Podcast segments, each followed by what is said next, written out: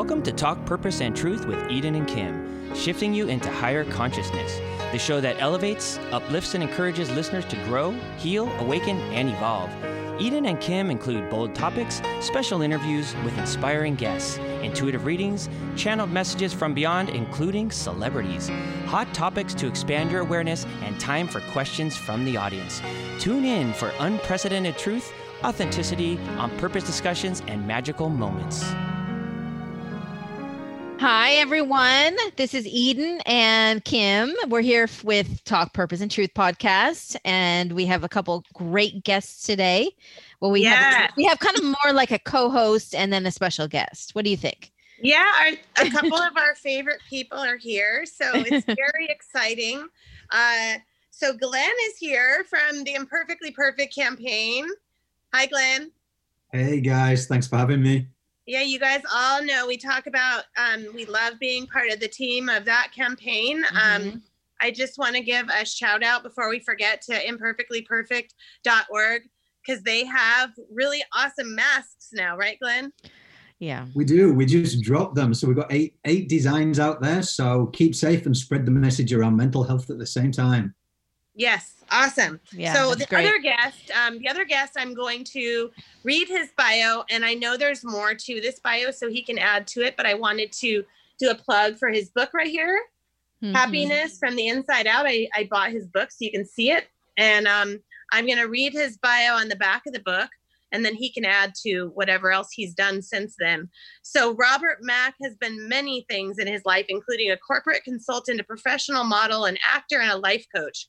After several years working as a consultant and executive coach for Deloitte and Touche, he returned to school to earn a master's degree in applied positive psychology. I think since a doctorate. He has appeared in numerous television commercials and magazines, The Today Show, The CBS Early Show, MTV's Fashionably Loud. Um, this life coach from the Miami Life Center, Rob, offers seminars and workshops and works with private clients, making them have happier, healthier, wealthier lives. He lives in Miami Beach, which I think now he lives in LA. Um, so, welcome, Rob. And you can tell us you've done a few more things since then, so you can fill us in. Thanks so much for having me. That was amazing. And uh, boy, I forgot that that bio is even on the back of that book. yeah, I thought, you know, I wanted to give your book a plug because it's so awesome. I love you guys so much. Yeah, the thing that I think I'm most excited about um, having done since then is just be a part of the Perfectly Perfect campaign. Honestly, so deeply grateful. And I think that's how we all know each other is through Glenn. yeah. yeah. Just incredible. Awesome. And Glenn, how can you talk a little bit about how you know Rob? Yeah, well, what can I say? I friggin' love this guy. I mean, the first day that I met him, I was fortunate enough to be asked on one of his TV shows, Ever Talk TV. In walks this guy full of what I thought confidence. I mean, look at him, good looking guy, pearly white teeth, great sounding looking. And after the show, he came up and he said, This is amazing what I do. And it's something, an extension of what I do, but what you do means the world to me. And that's how we hit it off. And that brings us to I've known him about a year now. We talk all the time, introduced him to you guys, just telling you all the amazing things about him. And I sincerely cannot say enough good things about this guy. Well, keep going, Glenn. Keep going. It's fine. Flow on in, brother. I'm good. I'm open to receive today. Yeah, I'm, I'm yeah. checking the mail.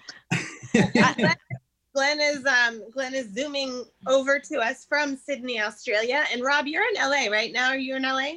I am in LA. Yep. Okay. Yeah, I'm in Orange County. Eden's in Lake Castaic, which is considered LA. So Yeah. we're all we're all locals. And then Glenn Glenn was recently in LA. I guess now it hasn't been that recent. It feels kind of recent, right, Glenn? Yeah, December now. December, Yeah. guys. Yeah, it's almost a almost a year since we got to meet you in person, and I think that's when you met Rob in person when you had that visit here. I can't believe I've known this guy only for a year because it feels like I've known him so much longer than that. Yeah. Right? Right, my whole life. Right. It's crazy. It's sometimes I think it's like, you know, Glenn, Eden, and I talk with a lot, like really often. And so even though we've known him, I think maybe a little over a year now, it feels like it's been like 10 because Yeah. we talk so often. Yeah. And I'll Yeah. still I'll never forget when we reached out to him and he responded and we were so excited. yeah. we were like, well, because we thought you were this, you know, big Guru. Yeah. And I love the way she what- tells that story because she's like, "We thought you we were," and then- thought you were, but and then we met him. And, And then, then- he's changed. He's actually on our level now. And no. Which everyone should see. There's Eden. no, there's no um higher. But anyway, yeah, yeah. um so so we really felt like right now you know it's it's november 2020 and um it'll be november 16th i think or something like that when this episode no november 9th when this episode comes out and so i feel like right then especially in a few weeks from now it's going to be essential and crucial for people to add more happiness and harmony into their lives and i know that you talked a lot when i saw you at the last workshop rob about intentional happiness like finding the things that bring you pleasure and being intentional about that. And so before we, we go into more of the interview, I just wanted to share all of us like, how are you during COVID adding intentional happiness to your life and Rob you too? And and with me, I feel like I'm really big on that. Like I feel like I it is crucial for me to have exciting and happy things to look forward to and to be doing. So me and my family, we go to now we go to drive-in concerts and um and we still have been planning trips that are safe you know like that we can go on that you know we can be safe and planning workouts and planning going you know what hiking with the kids things like that is so important to feel normal still and to feel like you're adding in joy in your life. So what about you eden? Um, I think what I'm finding is something I never did before was we're doing a lot of remodeling in the house and um getting outdoor furniture and and just doing like you know what we can afford to do but it, it is making us feel like our home is more um happy just we're just happier here because we're we're doing things that we've always been we've been putting off but now we have more time to do it.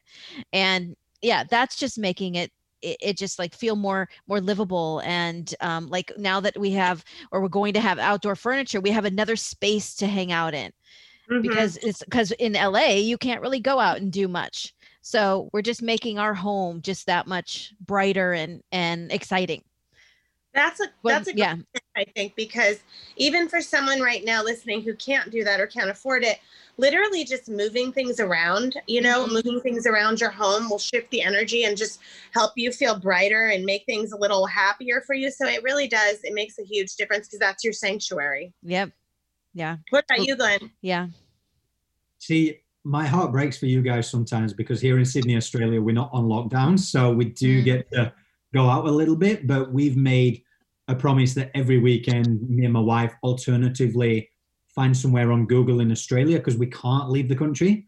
And we do mm-hmm. family family mini vacations on a Saturday or Sunday and we find a new place to go. And other than that, to keep my happiness, it's so funny for all your listeners out there. I actually check in with you guys. You Yeah. guys keep me happy. So Yeah. Rob is a fitness coach, like I feel like I've known you guys, like you said, for 10 years. Rob, I do the same. And it's just imperative to keep connected with with those amazing people in your life as well to keep Yeah. happy.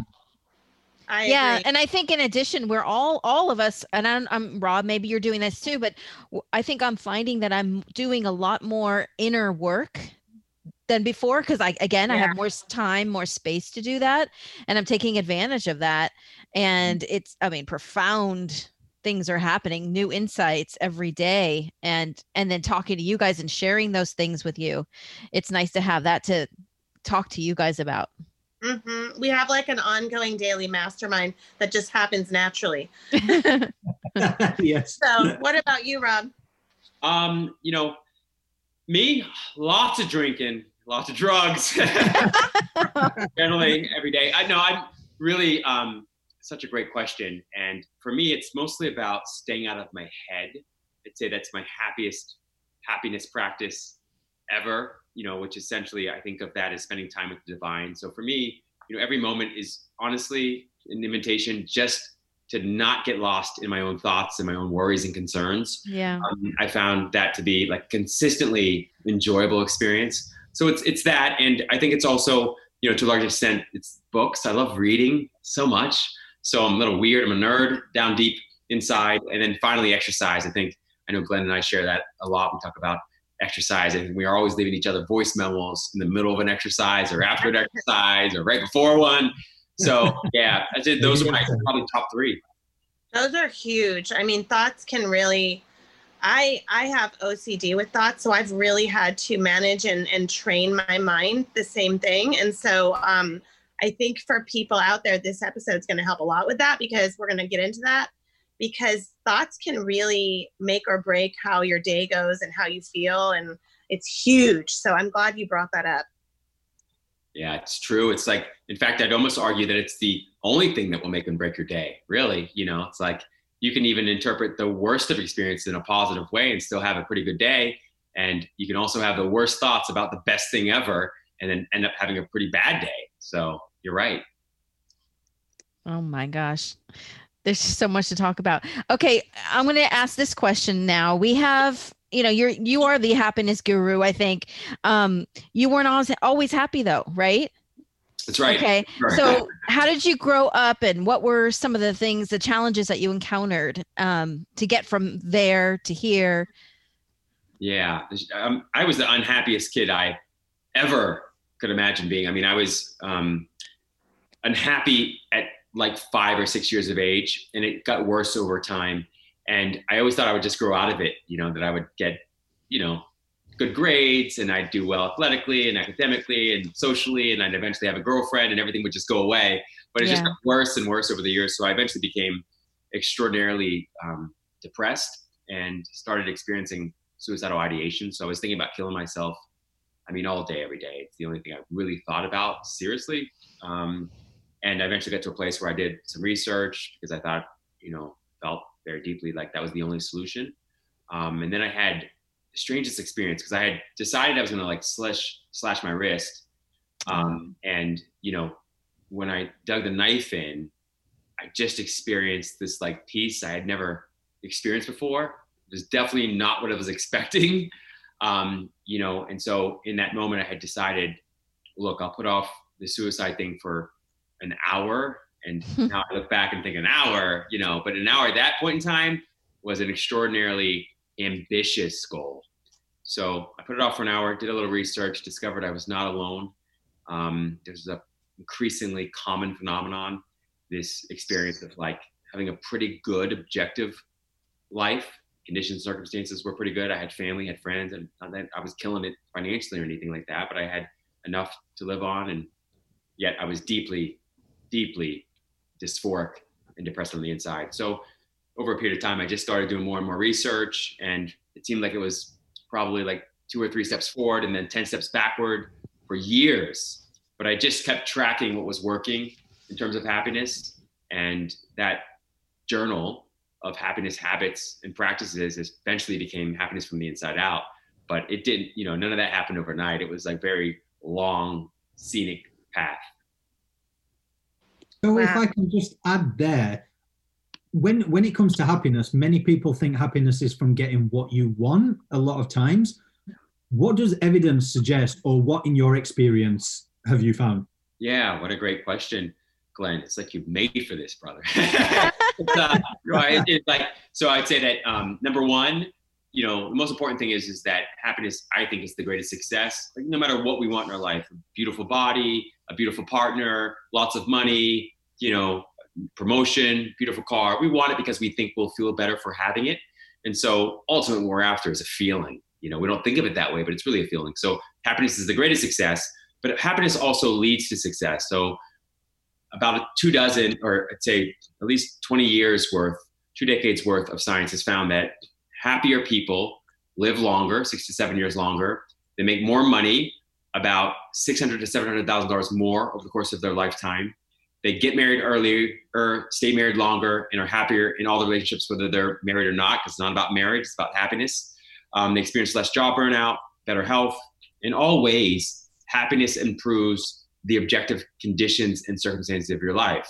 So if you care about success, money, relationships, health, you certainly want to care about happiness because happiness is sort of this cheat code or master key to getting everything else that you want in your life, but with less time, energy, and effort um, than you're accustomed to. So the science of positive psychology very interesting and shares a lot. But at the, bo- the bottom line, essentially, is you know if you can find a way to get happy without all the stuff you want, the path to getting what you want will light up for you and become a lot more efficient, effective, and enjoyable. Yeah. Wow. That's crazy. Well, I have an interesting question. So, related to that, because I'm curious how you feel. Um, you know, even though happiness comes from the inside and you know how to create that intentional happiness, do outside things make you happy and excited sometimes. So, for example, you got to be a coach on the E Channel's Famously Single, which our listeners know me and Eden, even though we're we're very deep people, we love reality shows. Yeah, sure. so I, I totally watched that. Okay, I'm like, oh my god, that was him. Uh, so that had people like Pauly D, which I I watched those shows with Pauly and Vinny, um, and Karina Smirnoff and Brandi Glanville and many others. So how did you feel when you got that? What was it like? And like, was anyone really hard to coach? Like, what was that experience like? Yeah, great question. I resisted that. Uh, I resisted doing the show. I didn't mm. want to do entertainment because I had gone down that path, path earlier in my life was pitching shows and selling shows, and I had done some things here and there. And um, you know, it was enjoyable in the moment, but I just felt that I was meant to teach and to coach and to help people, you know, in a deeper way, not just entertain them. I, I wasn't. There were there were people that were much better at entertaining than me. Is the way I felt about it. And I didn't feel like that was where my gifting was. But so anyway, at the end of the day, I ended up doing it because they said, "Listen, Rob, you can just be yourself, share what you authentically feel. You know, you don't have to feel like you have to entertain. Trust us. We've got an entire cast of reality folks that will keep everybody entertained. So I thought, okay, that works for me. So I did it, and it was a pretty incredible experience. It was not what I expected. Um, first of all, both seasons of that famously single show, the cast were incredible. They were so much smarter and more committed to the process than I had ever expected. We had so many conversations that were so deep and meaningful that we had to leave most of it on the cutting room floor because we're like, most everybody's not going to want to hear this part. They want to see him fighting and they want to see him hooking up and all that stuff. So um, that was an amazing experience. I met, uh, you know, two great friends on the show, um, Dr. Darcy Sterling, who was the therapist and the host, and Laurel House, the female dating coach. And so it was an amazing experience and it was fun. Um, and it hasn't changed my mind about the fact that at the end of the day, lasting, meaningful, and abiding happiness is still something that only comes from within. You can have moments of pleasure and excitement, but I would argue that pleasure and excitement aren't the kind of it's not the kind of lasting, meaningful, and abiding contentment and fulfillment that most of us are ultimately after. Right. Okay, that makes a lot of sense. So I think, like for example, would this make sense? Like, if if already Eden and I are really tuned in and have that happiness from the inside out, and then we have something exciting happen with this podcast. They feature it on the New York Times, and we get really excited, and it helps create inspiration and healing and meaning. See, I'm putting it out there, the law of attraction, right? Yeah, let's, let's um, make that happen. Love so, so did, did that add to our inner happiness? Yeah, so it's a great point. So um, I'll share a little science, and then I'll um, to provide context, and then I'll sort of answer it more directly. Like, you know, most of us think that money will lead to increasing happiness. And that's partly true that if you're making le- less than in the state $75,000 a year, so if you can't pay your basic necessities and bills, more money will mean more life satisfaction. It's a little different than happiness, but that's the idea. But once you get to about 75,000, you start to experience what we call the diminishing marginal utility of the dollar. Big word for essentially you get less happiness for each additional buck, right? So at that point, happiness is not very tightly correlated with money. Um, something like health, most of us think, well, certainly most of us are happier when we're healthy, but actually they find there's no direct correlation between health, objective health, and happiness. There is between subjective health and happiness. So ha- how happiness you perceive or how healthy you perceive yourself to be is correlated with happiness, but objective health is not. So there are some folks that might be terminally ill that are just as happy, if not much happier, than folks who are in perfect health right?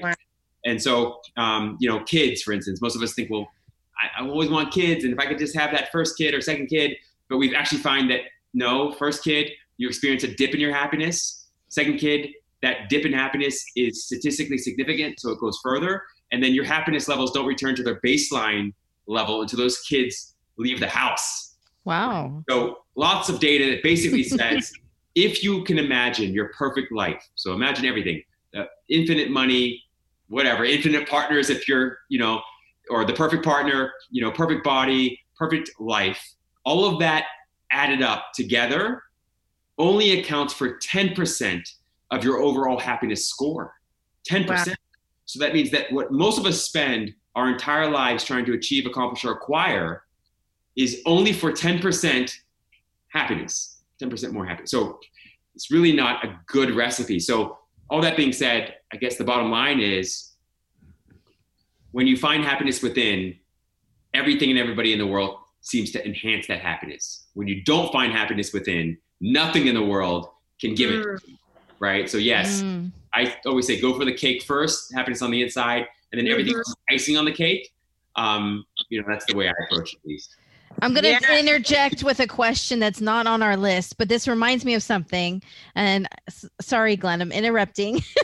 but but I, I think this is important because it makes me think about a lot of people that I know who um, they try so hard to have good things happen to them. And then they just keep having what they look at is like kind of kind of from a victim standpoint that you know nothing good is ever going to happen to me. And they try to buy a house and then it falls through and and um, they lose their job and you just they're they're just not maintaining any sort of happiness. And how does what your formula you know your theory how how can that change for people? What can we say to them so you were describing, were you describing my life the first 27 years? Oh. right. right. I mean, I, um, absolutely. I think most of us assume no pain, no gain, and that if we put more effort in and we can torture ourselves enough, we'll eventually be more successful, make more money, attract the right love or whatever. And generally, that doesn't work very well. Most of us know that. You can achieve things that way. But I definitely believe in like manifestation through relaxation, right? There's a lazier, smarter approach to getting anything and everything you want. And it comes through what I call happiness, which is just another word for relaxing deeply on the inside while you do whatever you do on the outside. For me, a huge part of that is also, of course, without question, like a transfer of responsibility, which is I have a deep trust and faith in life itself. Sometimes I call it God or source or, you know, universal intelligence. But the idea essentially is that I don't for a second believe that I am ever smart enough, you know, good looking enough, or hardworking enough to make everything in my life perfect. And I don't think that I need to or, or want to. Instead, I have found that just by simply enjoying more of my moments, by being deeply present, or what I call practicing the presence, which is just basically spending my time inside with God or Source, mm. I find that things happen out of the thin out of thin air you know, and my mom will always joke to me because the second that I ever in my life I've gotten stressed, like this isn't happening and I don't have any clients, or you know, why isn't this TV show thing taking off, or these books, what's going on with these books? She always says, honey, you know, every time we have this conversation, I always say, go for a walk, go to the pool, go meet up with friends, forget about all that stuff.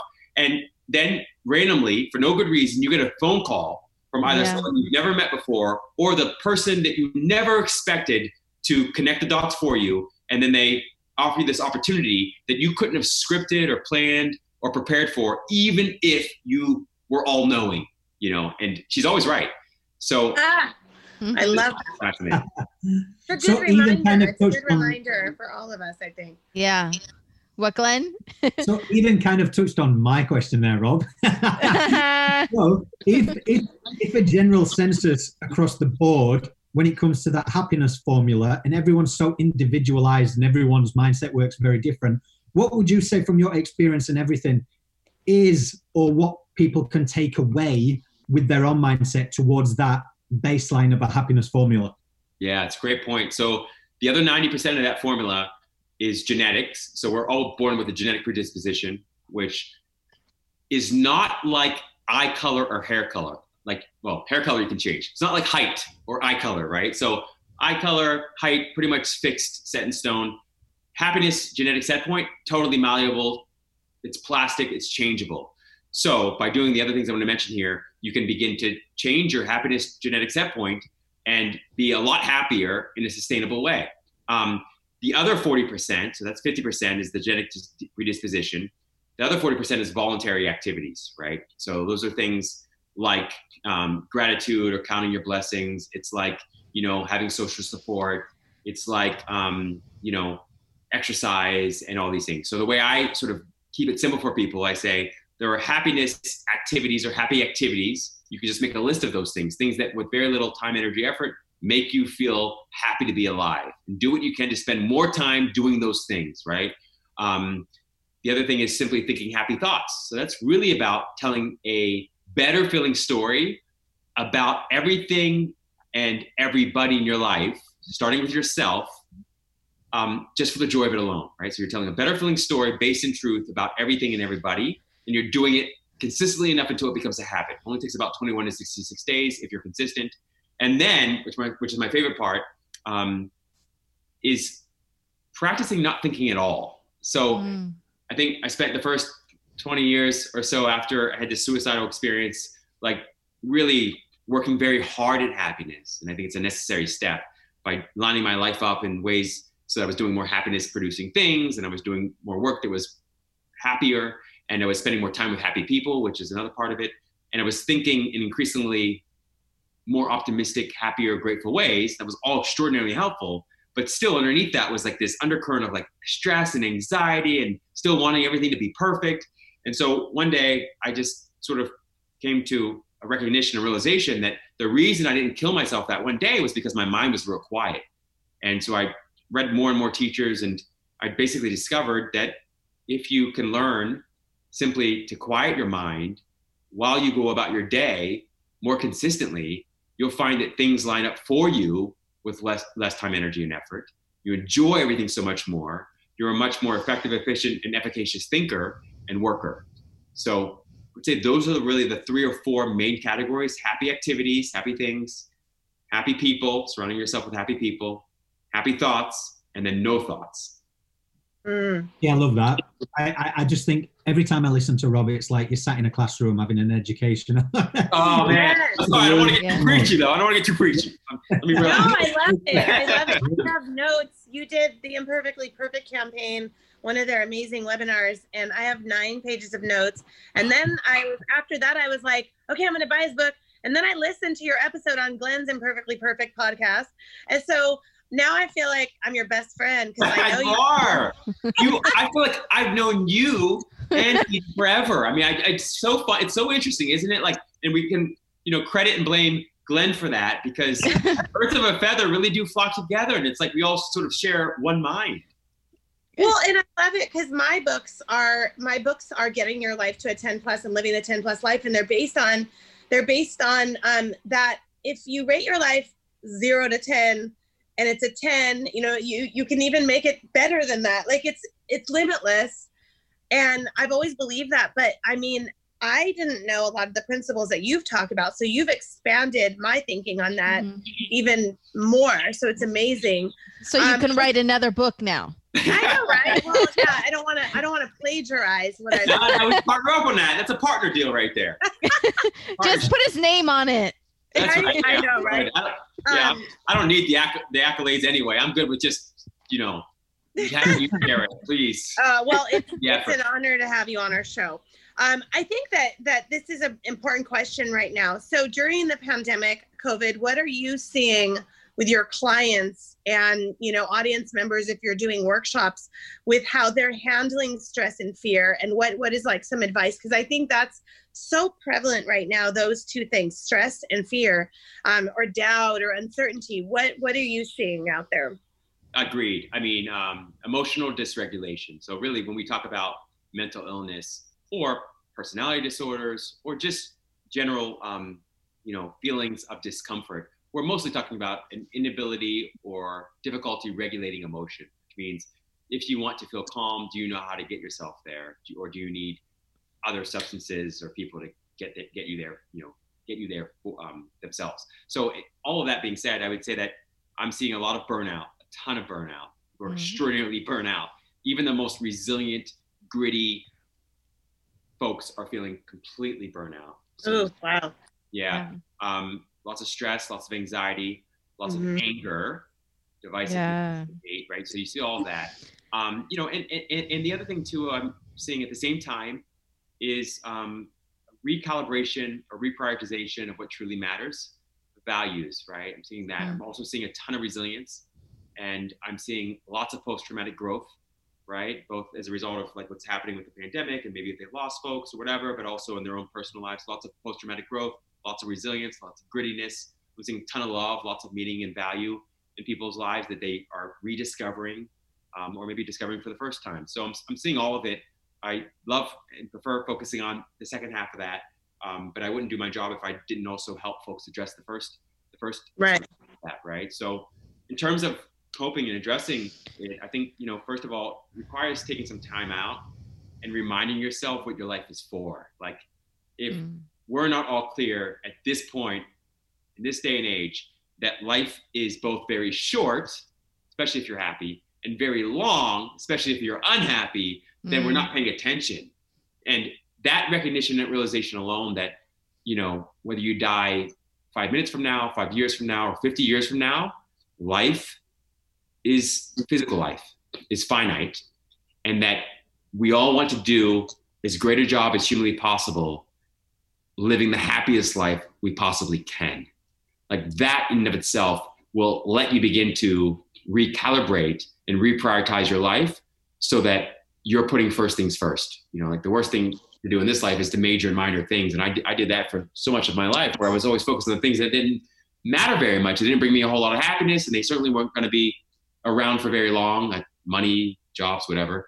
So I'd say that's the first thing is just putting things in perspective, remembering how short life is and doing everything you possibly can to reverse engineer your life accordingly, you know.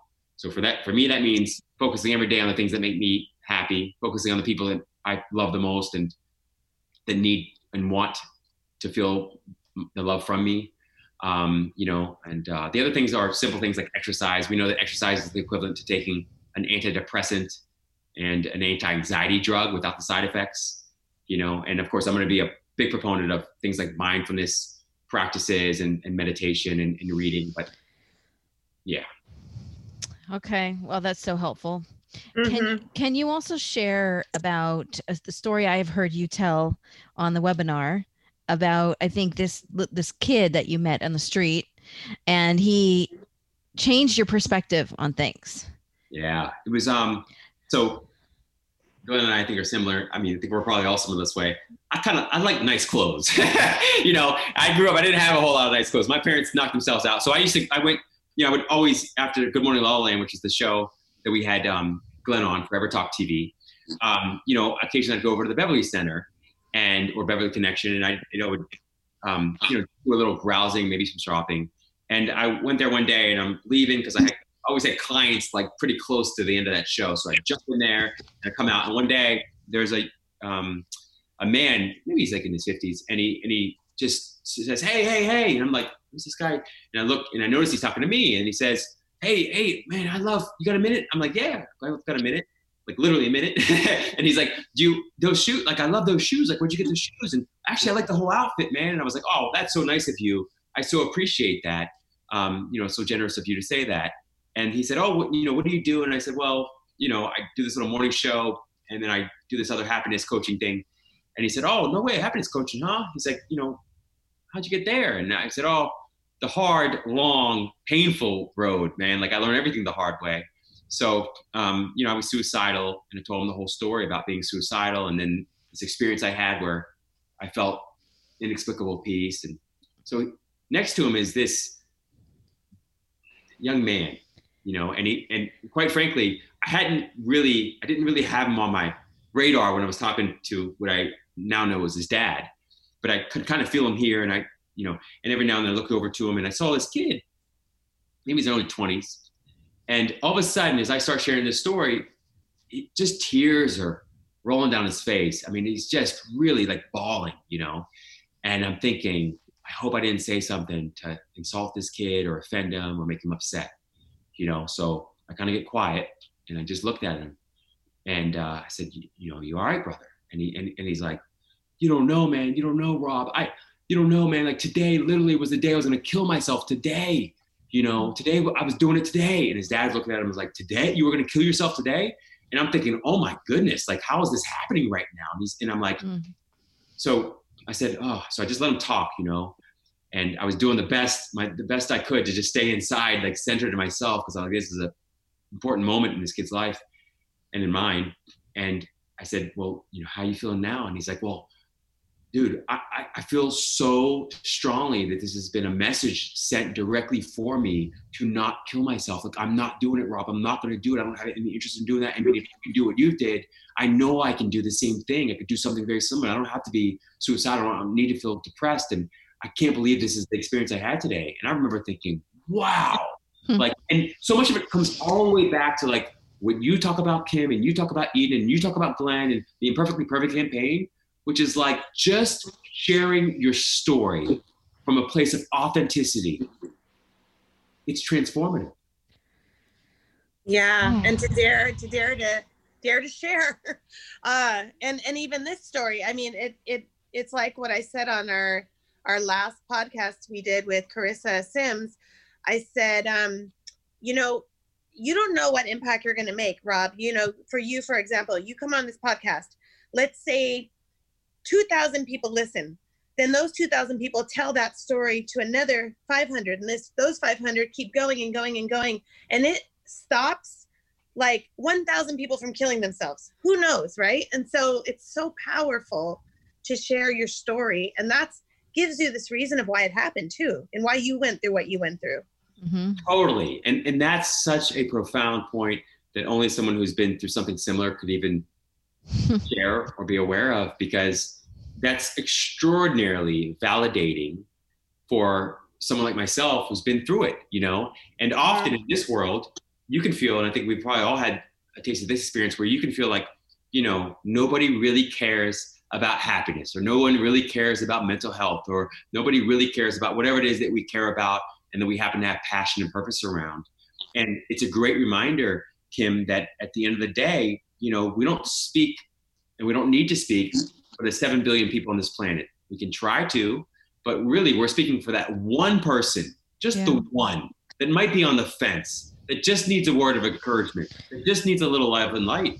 And that one word that you share, the one story that you share, can literally save a life.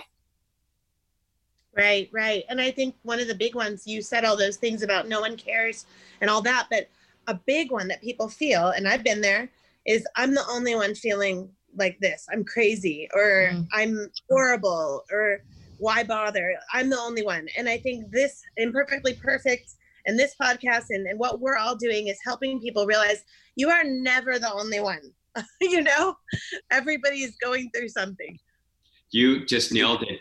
And that we have more people, unhappy people. And that comes in all kinds of flavors and fragrances, you know, unhappiness does, right? Stress, anxiety, body dysmorphia, financial issues, relationship issues, whatever. It comes in all kinds of different forms. And the number of unhappy people on the planet today is higher than it's ever been, ever in the history of man and womankind. So know that if you're struggling, if you're suffering, you are not in the minority. You're in the mi- in the majority. And Yeah. uh, and there are people like Glenn, Eden, Kim, myself, who love nothing more than to be of help in that way. Mhm. yeah absolutely and i love how you said man and womankind Yeah. that's awesome yeah. I just want to go into that one question a minute where you spoke about. I just want to flip the switch on going that alone time and being at one with yourself. Why also can alone time be important? Like a lot of people who are alone more often due to the pandemic, it is good to obviously go external and talk to people and communicate, but also with us, all of us collectively, we always talk about going internal as well. So why also is being alone important in your thoughts as well? Oh, powerful question, Glenn. Yeah. So most everything in this life happens through people. You know, it doesn't come from people, but it happens through people. You want to do business, you want to be in a relationship, you want to have kids, you want to make money, whatever it is, it's people, man. We're in the business of people, whether we recognize it or not. And if you want to be happy together, whether it's a personal relationship, professional relationship, platonic, romantic, whatever, you have to learn how to be happy alone in your aloneness. If you're not, if you do not know how to be happy in your aloneness, you cannot be happy in your togetherness. You will only multiply the misery that you experience by being with someone else, right? And so being alone is an opportunity to love your aloneness. And in loving your aloneness, you discover one, the loneliness that I always thought I felt wasn't a real thing. It was just lonely thoughts that I continued to feed and entertain day after day after day that turned out to be this monster that was never really under the bed. It was just in my head kind of thing. So part of the challenge and the opportunity today is to spend more time learning to love your aloneness, love yourself, and learn how to be happy without anybody or anything else feeding it, right? And so if you can learn to do that, not only can you discover happiness, but you and peace and self-love, okay? And then when you got into the world and you participate in some business, go to work, relationship, friendship, whatever, you're not entering into those spaces or places in order to get, you're just entering into them to give. And it's such an empowering place to be when you're not interested any longer in just taking from the world, from other businesses, from other people. That doesn't mean there's not an exchange of services or goods or talents or any of that, but it's no longer an exclusively transactional experience where you always give with strings attached and you're always trying to get more and more from the world. You kind of come to this discovery that you are the source and that source is infinite and you don't need anybody or anything to keep you alive, to keep you fed. You don't need any of that, right? So so I'd say that at the end of the day, it's really just about learning to be happy alone so that you can be a much more valuable and much more I guess helpful and contributor to the world. Hmm. Right? It's much more effective and efficient. And is that I, I think that's great. And there's so many people alone right now. So I think it's a great way for them to start shifting how they're looking at it. Because it's almost a paradigm like that if you're alone, you're lonely. And mm. there can be a new belief that actually there's power in being alone because you're going inward and you're becoming more empowered and in your truth. Is this similar to um, in your book you talk about non-attachment? You guys do your homework. What? Doing your homework girl. Um, we, we, like we live by this stuff. We talk about stuff all day long. I know you do. I love it. It's uh, one of the most i think attractive uh, traits or qualities in a person right it's just like an interest in sort of i guess we'll call it personal development self-development whatever but um I would, yes, absolutely it is. So, and you nailed it. Aloneness isn't loneliness. Loneliness isn't aloneness. You can be alone and not feel lonely. You can be in a crowd and still feel lonely. So, yeah. very different things. I love you saying that. Also, to that end, we know that happy people are actually rated as more attractive people. Mm. So they're not they're, not happier because they're rated more attractive. They're happy first, and then they get rated as more attractive by people. So I often joke happiness is attractive financially, relationally, socially, professionally, always, right? So the non attachment piece is definitely about your ability to experience happiness without needing or being attached to anything or anybody else in the world being different, right? And so most of us think of happiness as in a conditional way that I can be happy if things go my way or if people go my way. And of course, that's the greatest trap ever because people aren't designed to go your way or my way, and things aren't designed to go your way or my way. But the fascinating and miraculous thing about it is that when you suddenly are no longer addicted or attached to things and people going your way, they all seem to kind of go your way. Yeah. you know, it's like being a celebrity and being super rich. All of a sudden, everybody wants to give you more stuff. It's like, what the heck? you know, they're, they're good, they're good, but you know, it's just the nature of life. It just kind of like abhors a vacuum. So when you know, it's needing nothing attracts everything, and that and that's such a profound point. And that doesn't mean mm. that you don't. It doesn't mean they're rich already, although that helps. It means that on the inside, you feel and experience yourself as rich already, and that is attractive. Like you have enough uh, just with where you're at in this moment. Yeah. Yeah. That's it. That's it. Wow. I know. Okay, that's going to help so many people. Uh, okay. also, in your book, Happiness from the Inside Out, you talk about the Wizard of Oz and how it shows how well adversity can uncover hidden strengths by forcing us to rise to the occasions. Can you talk about this? Yes. So, the interesting thing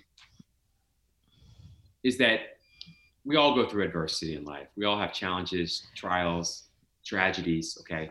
And post traumatic stress disorder gets most of the attention for good reason, right? Bad things happen to really good people, okay? And it causes a disruption in their lives in very meaningful ways, right? And we know there are a lot, I mean, PTSD, if you've ever known anyone who has PTSD, it's one of the saddest, most challenging experiences a person could have, right? So it gets a lot of the time and attention and airplay. Um, that being said, post traumatic growth is a much more common and consistent occurrence and outcome from adversity, even the worst kinds of trauma in the world. And that doesn't get a whole lot of time and attention. And we don't often know that. And what's also surprising about that is that post traumatic growth isn't something that only or especially the most uh, resilient people experience. Actually, post traumatic growth is something that quite consistently the least resilient people experience most consistently, right? Wow.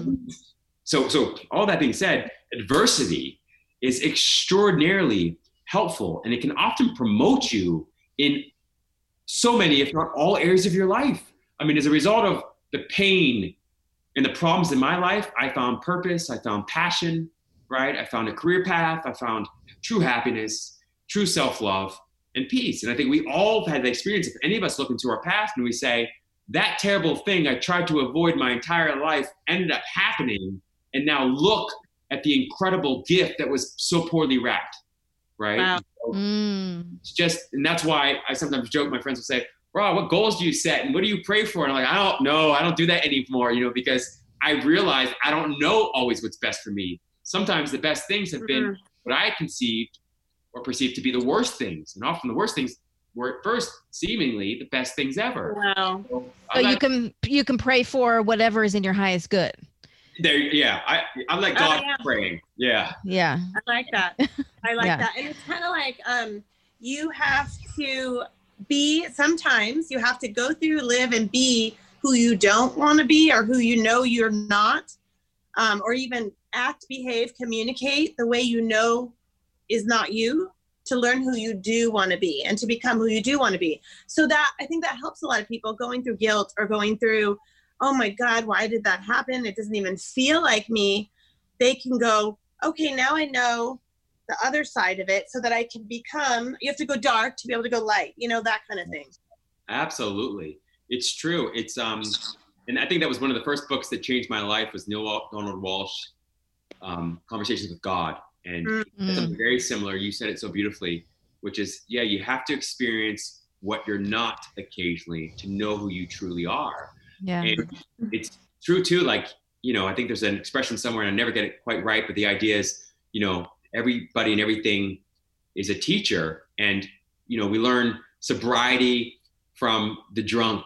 You know, we learn, you know, to tell the truth from the folks who are always lying. You know, we, we, we learn to be happy from the folks that are always unhappy. But essentially, life is like this incredible personal trainer for unconditional happiness and peace and self love. And so that's why looking to the world to fulfill your expectations and to make you happy is not a recipe for happiness. Hmm. Um, the world isn't designed to make you happy, it's designed to make you conscious. And when you become conscious, you become happy. Yeah. You discover that the happiness is within you, not the world. Yeah. I'm so excited. You talk about everyone else's books, but where can people find your book after this episode? Because I just want to say, whilst we've got everyone on here together, when you just spoke about that, you always give me another golden nugget. And you just yeah. said it's like you're in a, a personal training session of life. Mm. When you are looking and thinking that certain things are going to be mentors, business, whatever, and you suddenly go through adversity and you realize exactly what you just said there and you put it into a new perspective for me in going Eden kim rob you have become such good powerful friends in my life that i don't need to look for mentors because you guys are my mentor and that what you said there is amazing so i'm excited about people getting your book, reading your book, and finding out where can they get it? Brother, I'm gonna give you guys all a hug as soon as this whole thing is pandemic is over, man. You don't know, you don't know. I might not let go for a while, so just bear with me. Um, so you can find um, Happiness from the Inside Out everywhere great books are sold, including Amazon and Barnes and Noble. Um, and you can find me at coachrobmack.com, and of course, uh, also on all social media platforms, um, probably most consistently Instagram at Rob Mack M A C K official. Yeah, I love following your Instagram, and um, you're just a gem. I mean, it's like I think people are going to listen to this three times to take notes and and let it really soak in and shift so many things in their lives, including mine. So um, it's such good timing, like just such divine timing for this to come out, you know, in November 2020. So thank you, Rob. We love you, and thank you, Glenn, um, from the other side of the world, and um, and thanks everybody for listening.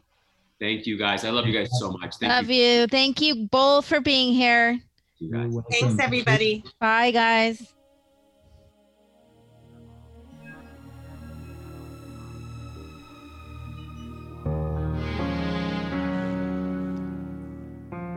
For more information on Eden, go to edensuston.com.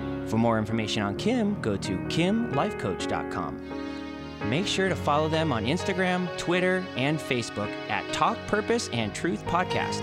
If you loved this episode, you'll love every episode. So be sure to subscribe so you don't miss anything. Thank you for listening.